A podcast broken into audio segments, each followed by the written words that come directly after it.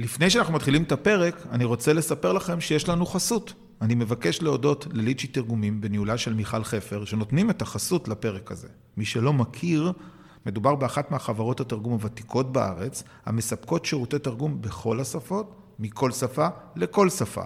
פרטים נוספים, lichy.coil, זה www.lichi.co.il.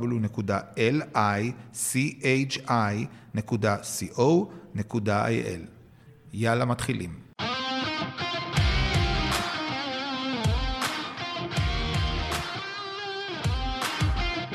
אמריקה בייבי הפודקאסט שהוא שער הכניסה להבנת ההיסטוריה, החברה, הדיפלומטיה והפוליטיקה בארצות הברית, בהנחיית דוקטור קובי ברדה.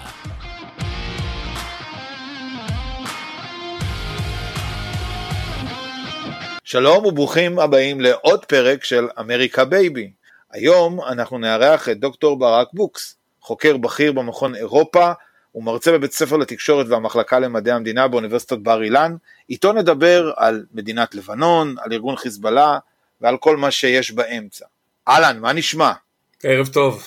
ברק, אה, לפני שאנחנו מתחילים אה, לרדת לעומקם של דברים ולמצב נכון להיום, הייתי רוצה, אם אתה יכול קצת למאזיננו שלא מכירים את לבנון, להסביר קצת מה זאת המדינה הזאת, תן לנו איזשהו רקע היסטורי אה, קצר, אה, למה זה מחולק אה, לכל העדות, למה יש הבדל בין הנשיא לבין בית הנבחרים, מעין איזושהי תמונה כזאת, מורה נבוכים למאזין ישראלי, לפני שאנחנו מתחילים לדבר על החיזבאללה, אלא קצת יותר מה זאת לבנון, ההרכב המדיני שלה, כדי שאחר כך נוכל לצלול לתוך האפשרויות של המשחק בתוך האירוע עצמו, וארצות הברית כמתווך. טוב, אה, זה, אני אנסה לתמצת את זה כי זה נושא מאוד סבוך. אז אם אנחנו לוקחים את המזרח התיכון וכל הטענות שרוב המדינות כאן לא היו עד אה, הסכם סייקס פיקו, האזור היחידי שניתן לדבר עליו כמעין אוטונומיה הוא הר הלבנון, שב-1860, וזאת הייתה תכליתו, ניתן כאוטונומיה לנוצרים על ידי העות'מאנים, וזה נקרא בערבית المتصرفية. כש... נחלק המנדט בין צרפת לאנגליה, אז צרפת אה, לקחה את הר הלבנון והוסיפה לו את הצפון, את הבקעה, את אה, ביירות ואת הדרום, וכשלבנון קיבלה עצמאות באמצע שנות ה-40, נעשתה חלוקה על פי מפתח שבו הנשיא נוצרי, ראש הממשלה סוני, השיעים קיבלו אה, רק את יושב ראש הפרלמנט ולדרוזים ניתן ייצוג מסוים. המפתח הזה והבלגן הזה שבו צירפו על משהו שהיה לו היגיון חלקים אחרים, הוא הגורם לכל הבעיות בלבנון. ואכן לבנון זמן קצר אחרי הקמתה כבר ב-1958 ניצבה בפני מלחמת אזרחים ראשונה והשנייה הייתה ב-1975. אנחנו מכירים את לבנון מכל הנושא של המלחמה באש"ף. אה, במשפט אחד במאמר מוסגר אה, אש"ף אה, אחרי 67 התרכז בירדן. המלך חוסיין פתח בסדרת לחימות עקב מעשי טרור של אש"ף וחטיפות מטוסים מה שנקרא ספטמבר השחור. ואש"ף ברובו ומפקדותיו נדדו ללבנון, תפסו את המדינה הרמטכ"ל של צבא לבנון, אמיל uh, בוסטני, חתם ב-1969 במצרים על הסכם שזה שורש הבעיות, שבו ממשלת לבנון לא תתערב בפעילויות של אש"ף לאורך הגבול. ואני קופץ להיום, זה סממן באמת שעד היום uh, ניתן לראות אותו, שצבא לבנון וממשלת לבנון, אפילו אם הם נוכחים, הם לא מתערבים בפעילויות של ארגוני טרור לאורך הגבול. אותה מלחמת אזרחים גרמה גם להתערבות ישראלית, אנחנו זוכרים את הקטיושות על הצפון. אפשר להגיד שההיסטוריה חוזרת על עצמה, כי כמו שב-82 נלחמנו באש"ף, אחרי הסכם הפסקת אש ב-81 כדי להוציא את התשתיות שלו, ואש"ף נסוג מביירות, דבר שאנחנו מצפים אגב בעזה, ואחריו בא כוח רב-לאומי, אם אנחנו שמענו תוכניות כאלה גם היום. יש דמיון בין לבנון ובין המצב המלחמתי שלה וההשפעה עלינו למה שקורה היום. נתת לנו איזושהי סקירה היסטורית אה, קצרה לצורך העניין. אבל הייתי רוצה, אם אפשר, ואז אנחנו כבר מתחילים להיכנס לתוך הימים האלה, לספר איך בעצם אה, ארגון טרור קטן יחסית, שאנחנו נדמה לי פעם ראשונה הציבור מכיר אותו בהתקפה המפורסמת על המרינס בתחילת שנות ה-80 אה, ונחשף בפעם הראשונה בצורה משמעותית, לא ליודעי חן ואנשים שחוקרים את העניין. איך, קח אותי מסוף שנות ה-70 למה שהם היום תחנות בדרך, איך הם הצליחו לייצר בעצם לפיתה שמחזיקה את כל המערכת הלבנונית אה, בטווח אה, הכידונים של השיעים בלבנון. כן, אה, שאלה טובה. אני מלמד בכיתה שלי על לבנון ועל מלחמת האזרחים ומראה טבלה של כל המיליציות ותנועות הטרור שפעלו שנה אחרי המלחמה ב-1976. אני יכול להגיד שאז מתוך 25 מיליציות כמעט הייתה רק מיליציה אחת שיעית. זה הכל. הם היו כוח זניח, קטן, לא ספרו אותם בהגה עממית. השיעים היו שואבי המים והעבדים של כל המיליונרים של ביירות. והיה להם מנהיג שנקרא מוסא אסאדר, שהסיפור שלו הוא די מעניין. על פי האמונה של השיעים, יש מה שנקרא האימאם הנעלם. האימאם האחרון שבו המחלוקת של השיעים עם הסונים, והם טוענים שהוא נרצח או נעלם, והוא יחזור באחרית הימים כמשיח. המנהיג של השיעים בלבנון, מוסא אסאדר, נסע לבקר בלוב, אה, ונעלם. רק אחרי עשרות שנים גילו, ממש אחרי נפילת קדאפי, שהוא הוחזק בכלא 20 שנה ואולי יותר, עד שהוא אה, מת שם, והוא נתן את האמונה לשיעים שיש להם אימאם ויש להם מנהיג. לשיעים הייתה תנועה בשם אמל שקיימת עד היום, האדם הבולט הוא נביא ברי שעד היום עשרות שנים הוא אה, יושב ראש הפרלמנט, והיא תנועה חילונית, כל הרוח של uh, מלחמת האזרחים בשנות ה-70 הייתה סוציאליזם וחילוניות והשפעה של uh, תיאוריות מרקסיסטיות uh, מבית ברית המועצות. פתאום התחיל לצוץ משהו חדש דתי, וזה חיזבאללה. זה בהשפעה איראנית, אחרי שצה"ל נכנס ב-82 ללבנון גילינו אותו, אה, אני רוצה לצאת נגד אלה שמכים על חטא שאנחנו יצרנו את חיזבאללה.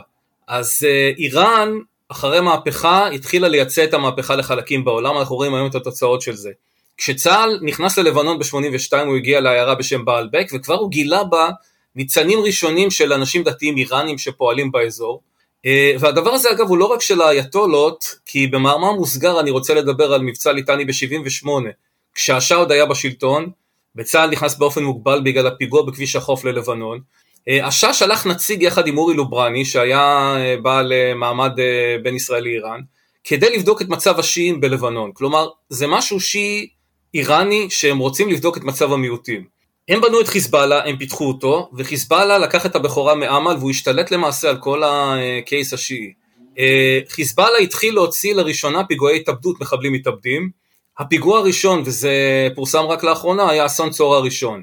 במשך שנים אה, חשבו שאסון צור בצה"ל, בבניין הממשל בעיר צור, היה פיצוץ בלני גז, זה למעשה היה פיגוע ההתאבדות הראשון של חיזבאללה, אבל רשמית ספרו בעולם עשרות שנים את הפיגוע במרינס אה, כפי שהזכרת. אה, שבו הכוח הרב-לאומי, אם אנחנו היום מדברים, שוב אני קופץ להיום, על כוח רב-לאומי או כוח משימה שייקח את עזה לידיו, אז כשצה"ל הצליח להוציא את אש"ף מביירות, מונה כוח רב-לאומי אמריקני, בריטי, איטלקי ועוד כוחות, כדי לשמור על הסדר בעיר. הייתה טענה מצד הפלסטינים, בייחוד אחרי טבח סברה ושתילה, שלא אנחנו עשינו אלא הפלנגות, שהם רוצים כוח שישמור עליהם. אחרי הפיגועים של חיזבאללה, פיגועים אדירים אדירי ממדים במפקדת המרינס האיטלקים והצרפתים, הם פשוט עזבו את המדינה וזהו. אה, וחיזבאללה התחיל והתפתח, לאורך שנים הוא ניהל קרבות עם אמל, היום אמל הם בערך חמישה או שבעה אחוזים אה, מהתנועה השיעית וחיזבאללה הוא הרוב. חיזבאללה טפח לממדים אדירים, כשלמעשה הוא כבר לא ארגון טרור, הוא למעשה צבא, עם שריון, עם אה, יכולת אווירית, אנחנו מדברים על מל"טים, מטוסים קלים ללא טייס. או כטב"מים, כלי טיס בלתי לא מאוישים, אה, יכולת שיגור של רקטות, כוחות מיוחדים כפי שפורסם בעיתונות, למשל כוח רדואן שהוא הקומנדו שלהם וכדומה, חזק כמו אם לא מעט יותר אפילו מצבא לבנון עצמו. אז אתה נתן לנו סקירה היסטורית נהדרת, אה, גם של העבר הרחוק של איך הוקמה לבנון וגם אה, של איך הוקמה התנועה. בואו נדלג לימים שלנו אנו, אבל ברשותך, לפני שאנחנו מגיעים ממש לימים שלנו אנו, ומכיוון שאנחנו נמצאים בפודקאסט אמריקה בייבי קרי, נקודת הציר הכי משמעותית בו זה נושא של אמריקה. הייתי רוצה שנחזור אחורה במנהרת הזמן שנה או קצת יותר, שנה ושלושה חודשים, על הרעיון שאמריקה בעצם מנסה לייצר איזשהו סוג של תיווך, למרות שישראל ולבנון לא, לא מקיימות קשרים ישירים, אבל אה, אה, המתווך הוכשטיין המיוחד שנסע הוא בעצם זה שמביא את הדיל המיוחד uh, שמאפשר לנו את העסקה של העברת הקו של אה, קידוחי הגז בים. ספר לי קצת מנקודת המבט שלך כלבנולוג לצורך העניין, אה, איך האירוע הזה בכלל מתקדם, איך האירוע הזה מתקיים, איך פתאום ארצות הברית הופכת להיות אה, בתוך האירוע הזה, למה, למה לבנון נכנסת לנושא הזה, קצת הוקטורים שפעלו בעד ונגד ההסכם הזה, אנחנו יודעים שלאחרונה הסתבר בכלל שהמקום שם ככל הנראה יבש, ככל הנראה כל המאבק הזה היה מה שנקרא בערבית כלאם פאדי, אבל זה חוכמת הבדיעבד. אז הייתי רוצה, לפני שנגיע לימינו אנו, ללכת שנה וחצי לאחור, כשאתה נותן לנו איזושהי סקירה על אה, איך פתאום אמריקה הופכת להיות אה, מה שנקרא באנגלית honest broker, המתווך ההגון אה, בין שני צדדים שלא מדברים ביניהם בכלל. שאלה מצוינת, אני אקפוץ לימים האלה, לשבוע הזה. עמוס הוכשטיין בלבנון, אני לא יודע אם הוא עזב, אבל הוא במסע דילוגים, אה, והוא מקיים את המנגנון של הסכם הגז שהיה כדי לתווך להשגת הפסקת אש ומניעת לבנון מהיכנסות למלחמה רחבה. אה, כלומר, יש כאן מנגנון שבו יש לא סתם מתווך, אלא אה, אדם בעל מינוי אישי מג'ו ביידן נשיא ארצות הברית, הוא היועץ הבכיר לענייני אנרגיה עולמית גלובלית. שים לב קובי.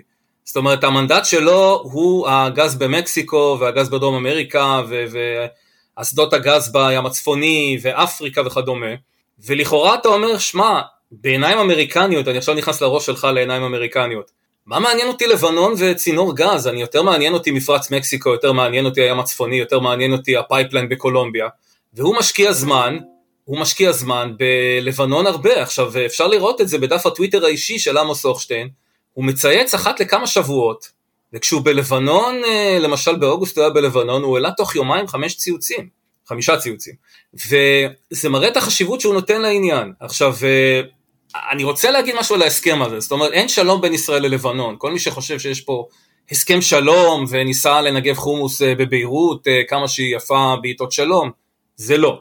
למרות שגם במאמר מוסגר, מאי 83, אה, חתמנו על הסכם השלום בין ישראל ללבנון, כלומר מי שיעשה יוטיוב אה, בסוכנות AP או כל מיני אה, תיעודים חדשותיים של פעם, יראה ממש את הוידאו של ההסכם, את החתימה, אבל כמו הסכם הגז, החתימות היו בנפרד, זה דבר באמת שאני לא ראיתי שבו מדינות חותמות על הסכם שלום בשני מיקומים נפרדים כשכל צד נמצא במדינה שלו. אוקיי, אבל מה קרה עם הסכם הגז הזה? היה משא ומתן באמת לשרטוט הגבול הימי בין המדינות הגיעו להסכם ממש לפני שנה, ממש לפני שנה, אה, שבו אה, הוסכם מה הגבול הימי בין המדינות, ולכן אפשר להתחיל לקדוח. עכשיו, היה מכרז לפני שנים כבר בלבנון, שבו זכייניות זכו, אבל הם אמרו ללבנונים, תראו, למרות שיש סבירות, שיש גז מול ביירות ומול טריפולי ומול אה, צידון ומול כל מיני מקומות, אנחנו לא נתחיל אפילו בחפירה הראשונית, עד שלא יוסדר הדבר הזה, כי תהיה מלחמה, יפציצו לי את האסדה. ולכן לבנון בכלל לא התחילה לפתח את הגז שלה הדבר, עד הדבר הזה. עכשיו, לפני חודשיים, בערך חודשיים וחצי, התחילו בחפירה ניסיונית ראשונית. כי בנגד uh, כל התורות הגיאולוגיות, הם קודם עשו את ההסכם, ורק אחרי זה התחילו לחפש בפועל. Uh, ובאמת, uh, קובי צדקת, חברת טוטל דיווחה לפני שבועיים וחצי שלושה, שלא נמצא גז בבלוק 9, שזה הבלוק במחלוקת. אה, אני אגיד עוד משהו על נסראללה וההצהרות שלו, הנה הוא נואם, אה, אנחנו מקליטים את זה בחמישי בלילה, בשבת יש נאום שני שלו, תוך כדי המלחמה. נסראללה אמר לפני ההסכם, ההסכם הושג בזכותי, לא בזכות המשא ומתן, כי לי יש כוח. עכשיו, אם יהיה גז, כי אני עשיתי. אם לא יהיה גז, הוא טען טענה מוזרה שישראל חפרה מתחת לפני הקרקע, וגנבה לשטח שלה את הגז ששייך ללבנון. אוקיי, אבל בוא נלך קדימה. אה, כל גיאולוג, אני לא גיאולוג, קטונתי, יודע שאתה עושה חפירות ניסיוניות, כמה, לא רק אחת, בודק, הרבה פעמים מעלה חרס בידיך, עד שאתה מגיע לתוצאה המיוחלת. ולכן לא הייתי מספיד את החפירה הבודדת בבלוק 9, כי אפשר לעשות חפירות ליד, יש אזורים אחרים גם כמו שציינתי, והדבר הזה לא מת. עכשיו מה עשה הוכשטיין? הוא דרך המנגנון שקיים של התיווך עם הישראלים, כרגע נמצא עוד פעם בביירות במסע דילוגים, והוא מנסה למנוע מחיזבאללה מלהיכנס טוטאלית למערכה. עכשיו, אנחנו נמצאים במצב, חישוב גס, אני אעריך שחיזבאללה הכניס אולי 20-25% מכוחו, אבל לא 100% מכוחו. אנחנו נכון לימים האלה במלחמה יומיומית של שיגורי נ"ט, של אה, פגיעה באזרחים ישראלים, של פגיעה בחיילים, של אנשי חיזבאללה על הגדר. חיזבאללה מנה עד עכשיו מעל 65 אנשי חיזבאללה שנהרגו, באופן פורמלי, יכול להיות שזה טיפה יותר. אבל אנחנו לא רואים בינתיים, ותודה לאלה, אני מקווה שכך יישאר, את מלוא כוחו שמוערך אה, לפי עשר רקטות ממה שהיה לחמאס, באופן מדויק, אה, שיכול לזרוע באמת נזק גם באזורים אחרים אה, בארץ. אז אם אה, אה, אתה בעצם מכניס אותנו כבר אה, לעניינים עצמם, מה שנקרא לתכלס, כן, אה, סביב האירוע המלחמתי, שזה אחד הנושאים הכי חמים אה, שאנחנו מנסים לחשוב ביחד בקול רם. דיברת על הנאום הקודם של נסראללה, וחלק משמעותי בנאום שלו היה רעיון או איום, צבא האמריקאי שהוא ידע לטפל בו. בימים האחרונים למדנו שככל הנראה חיזבאללה מחזיק טילים שמיועדים לפגוע בנוסעות מטוסים או באוניות שהוא קיבל במתנה מרוסיה על הנאמנות שלו. והייתי רוצה לשמוע ממך מה, לפני שנגיע לעניין של ישראל, מה הערכה שלך היכולת שלו לפגוע באינטרסים אמריקאים במרחב? זאת שאלת מיליון הדולר, אני חושב שכל uh, איש מודיעין מתחיל וקטונתי מלהיות כזה, ירצה לנבא מה עובר לנסראללה בראש. Uh, אני אנסה רגע לחשב הסתברויות, זה יותר קל. האם ההסתברות גדולה או קטנה? יש עניין אחד שצריך להבין אותו, כשנסראללה נואם, הוא בנה מאז מלחמת לבנון השנייה מעין אמינות, כסות של אמינות. כלומר, הוא טען, ואני כבר אומר מראש שזה נשבר, הוא טען שדובר צה"ל משקר ושהוא אומר את האמת, ובמהלך מלחמת לבנון השנייה הוא השיג הישג שבו במהלך הנאום שלו הוא אומר פגעתי בספינה של חיל הים, כשישראל לא דיווחה כלום, ובסוף הסתבר שהוא צדק, ואז הוא אומר אתם רואים, הישראלים משקרים, אני זה שאומר את האמת, והוא הטפיח ובנה את זה לאורך 17 שנה מאז. מה שקרה ביום שישי האחרון, הוא נאם נאום שבו לכאורה באמת קובי הוא אמר ארצות הברית פה באזור ואל תנסו אותי וכדומה, אבל הנאום שלו היה אפשר להגיד קצת סטרילי. אני עוזב את הנאום ואני הולך על התגובות במדינות ערב ובמדיה הערבית. אה, צחקו עליו, ביזו אותו, אה, אפילו שמו קריקטורה שלו כשהוא במדי צה"ל מחזיק שלט I stand with Israel, ועוד קריקטורות מעליבות שהוא אה, בבגדי רקדנית בטן וכדומה. עכשיו, יש נאום בעוד יומיים ביום שבת, חלק ב'.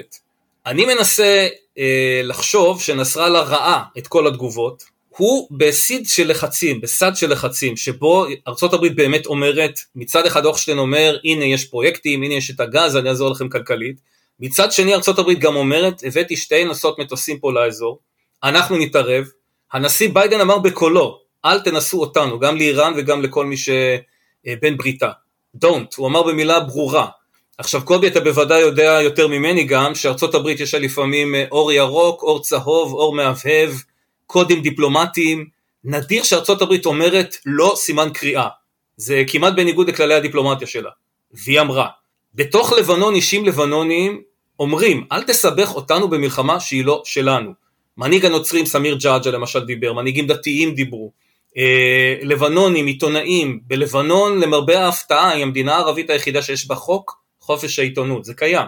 הבעיה היא לפעמים עם היישום שלו, שעיתונאי שמרגיש חופש יותר מדי, אה, ארגון טרור כזה או אחר פוגע בו, אבל יש עיתונאים חופשיים בלבנון וגם בגלות, מחוץ ללבנון, והרבה הרבה אומרים לנסראללה, אל תסבך אותנו, המלחמה היא לא שלנו.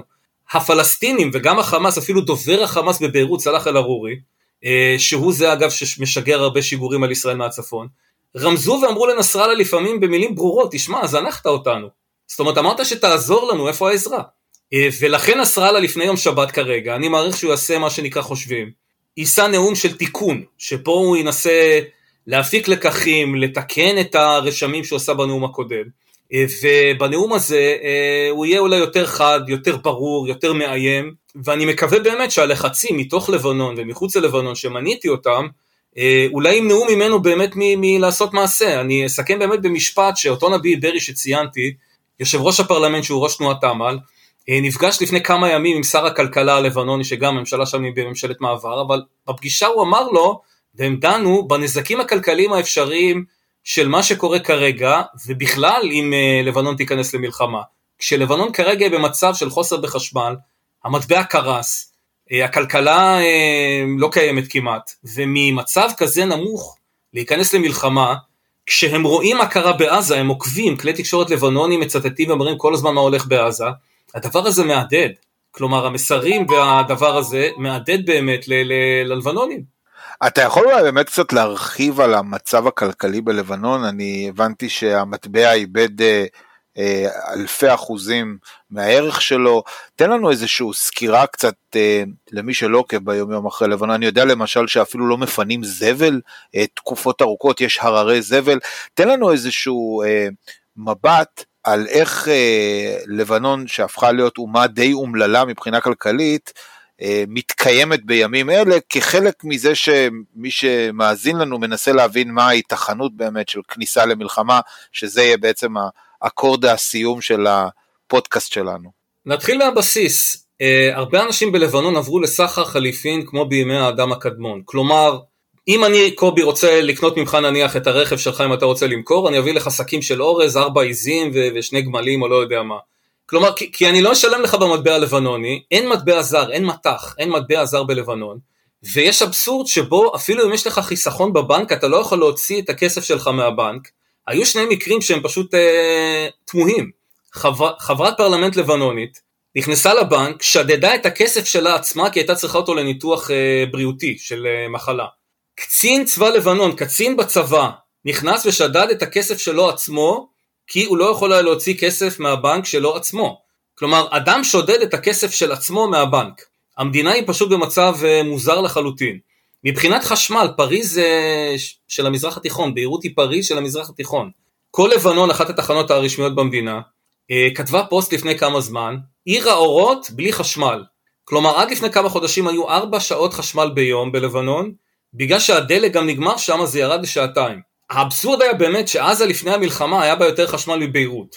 צבא לבנון, ובלבנון, אה, אני אסכם את זה באמת בקצרה, אין דבר כזה מדינת לבנון, היא מחולקת באמת לעדות, לדתות ולעדות, למוסלמים ונוצרים, בתוך המוסלמים סונים ושיעים, בתוך הנוצרים, נוצרים קתולים, אורתודוקסים, ארונים, ארמנים, יש דרוזים, יש אפילו כמה יהודים בלבנון, מה שנשאר, מעט מאוד, אבל הייתה קהילה יהודית בלבנון ועוד. בגלל זה אין מדינת לבנון, מה שייצג את המדינה זה הממלכתיות של מוסדות המדינה וצבא לבנון. כלומר צבא לבנון הוא המייצג של האומה הלבנונית. בצבא לבנון, לפני שנה או שנה וחצי, נגמר הבשר בארוחת צהריים. הפסיקו להגיש בשר. צבא לבנון, אם אנחנו מדברים על יוניפיל, שהוא גם כוח או"ם שנמצא בגבול של אה, לבנון וישראל, צבא לבנון ויוניפיל מקיימים אימונים ביחד, כי אין לצבא לבנון כסף לדלק למכוניות שלו, ואין לו כסף לממן את האימון, ואז בשנור כזה, אה, זה נשמע באמת מצחיק, הוא עושה אימון משותף עם יוניפיל, כי יוניפיל משלם את ההוצאות. זה מצב אומלל, המדינה אומללה לגמרי, ועכשיו במצב כזה להיכנס למלחמה, שבה באמת, מאז מלחמת לבנון השנייה אומרים לנסראללה, אם תתקוף, לבנון תחזור לתקופת האבן. עכשיו נסראללה יכול להגיד ישראל מתפרקת, אבל הוא רואה איך ישראל מגיבה בעזה. הדימוי שלנו הוא משהו שנותן הדים בתקשורת, בייחוד בתקשורת הערבית, והדימוי שלנו כרגע הוא שבעל הבית השתגע. התקשורת הלבנונית סיקרה, אני לא נכנס לפוליטיקה, אבל היא סיקרה את הכיתוב הפוליטיקן, ונסראללה גם נשא כמה נאומים, והוא אמר מעולם ישראל לא הייתה במצב של פירוד, דלדול, אה, התפרקות וכו' וכו' וכו', הוא כנראה יחד עם כל התנועות הפרו-איראניות הימרו על המצב הזה, ופתאום ראו שישראל מאוחדת. אנחנו מאוחדים כי אנחנו מבינים שאנחנו נלחמים על החיים שלנו, והדבר הזה מהדהד. הדבר הזה באמת מהדהד. אז מה שהוא כנראה מעדיף כרגע בינתיים, ואני מקווה שזה לא יהיה יותר גרוע, זה מעין הקזת דם או מלחמת התשה מוגברת, אה, שבה הוא גם שולח הרבה פעמים את אה, הפלסטינים בהכנות הפליטים. סלאח אל-ערורי, שוב, איש חמאס של אה, לבנון, שהם משגרים את הטילים שלהם והם תוקפים והם עושים. היו באמת כמה פעמים שנסראללה אמר אני מקבל אחריות על הפעולה, אבל הרבה פעמים לא. זה ללכת עם ולהרגיש בלי, זה, זה לומר אני מכבד את כל הכללים, מצד שני אה, הגבול בוער והוא אומר לחמאס בעזה הנה אתם רואים אני אחת הטענות שלו אגב הייתה בזכותי ריתקתי חצי מצה"ל וכוחות עצומים של צה"ל בצפון ובמקום שהם יבואו לעזה להילחם בכם. זאת הייתה אחת הטענות שלו. וואו אוקיי סופר מעניין. אה, השאלה האחרונה שאיך אומרים אה, שאיתה אני הייתי רוצה לסיים וזה גם כמובן יהיה ה clickbait של הפרק אה, בכיתוב.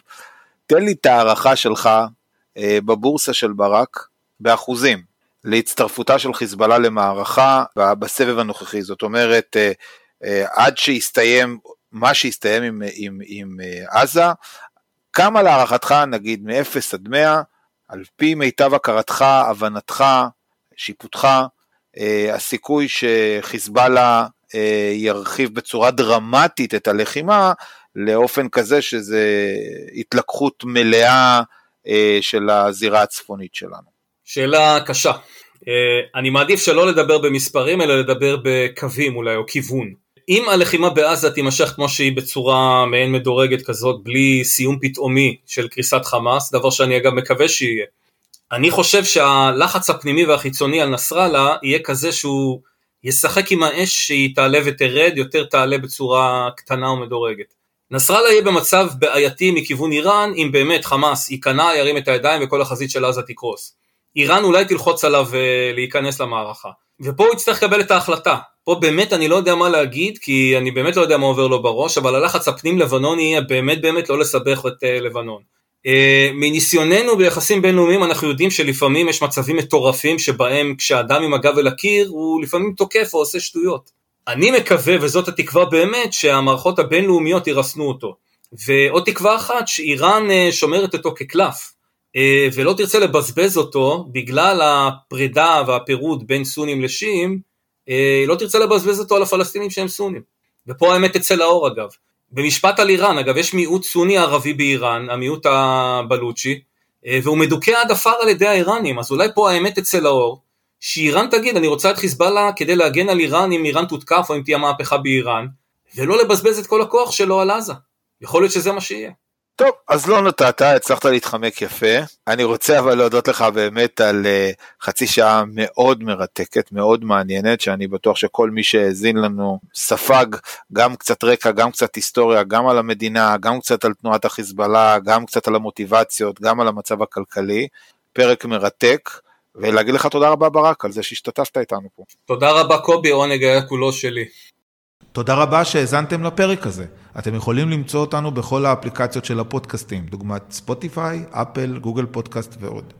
ושוב, המון תודה לליצ'י תרגומים בהנהלת מיכל חפר, בית לשירותי תרגום בכל השפות על חסותם לפרק זה, שניתן למצוא באתר lichy.coil, זה www.lichi.co.il. תודה מיוחדת לחברת הפודקסייה בניהולו של שלום סיונוב על הפקת הפודקאסט הזה. נתראה בפרק הבא.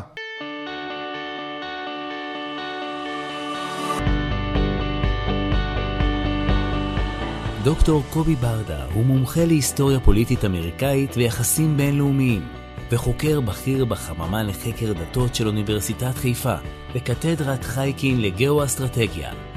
דוקטור ברדה הוא גם מחברם של הספרים המפתח להבנת דונלד טראמפ ו-Grassroot Path to Congress. מחקריו מתמקדים בשתולות למען ישראל בארצות הברית, דת ופוליטיקה באמריקה וגאו-אסטרטגיה.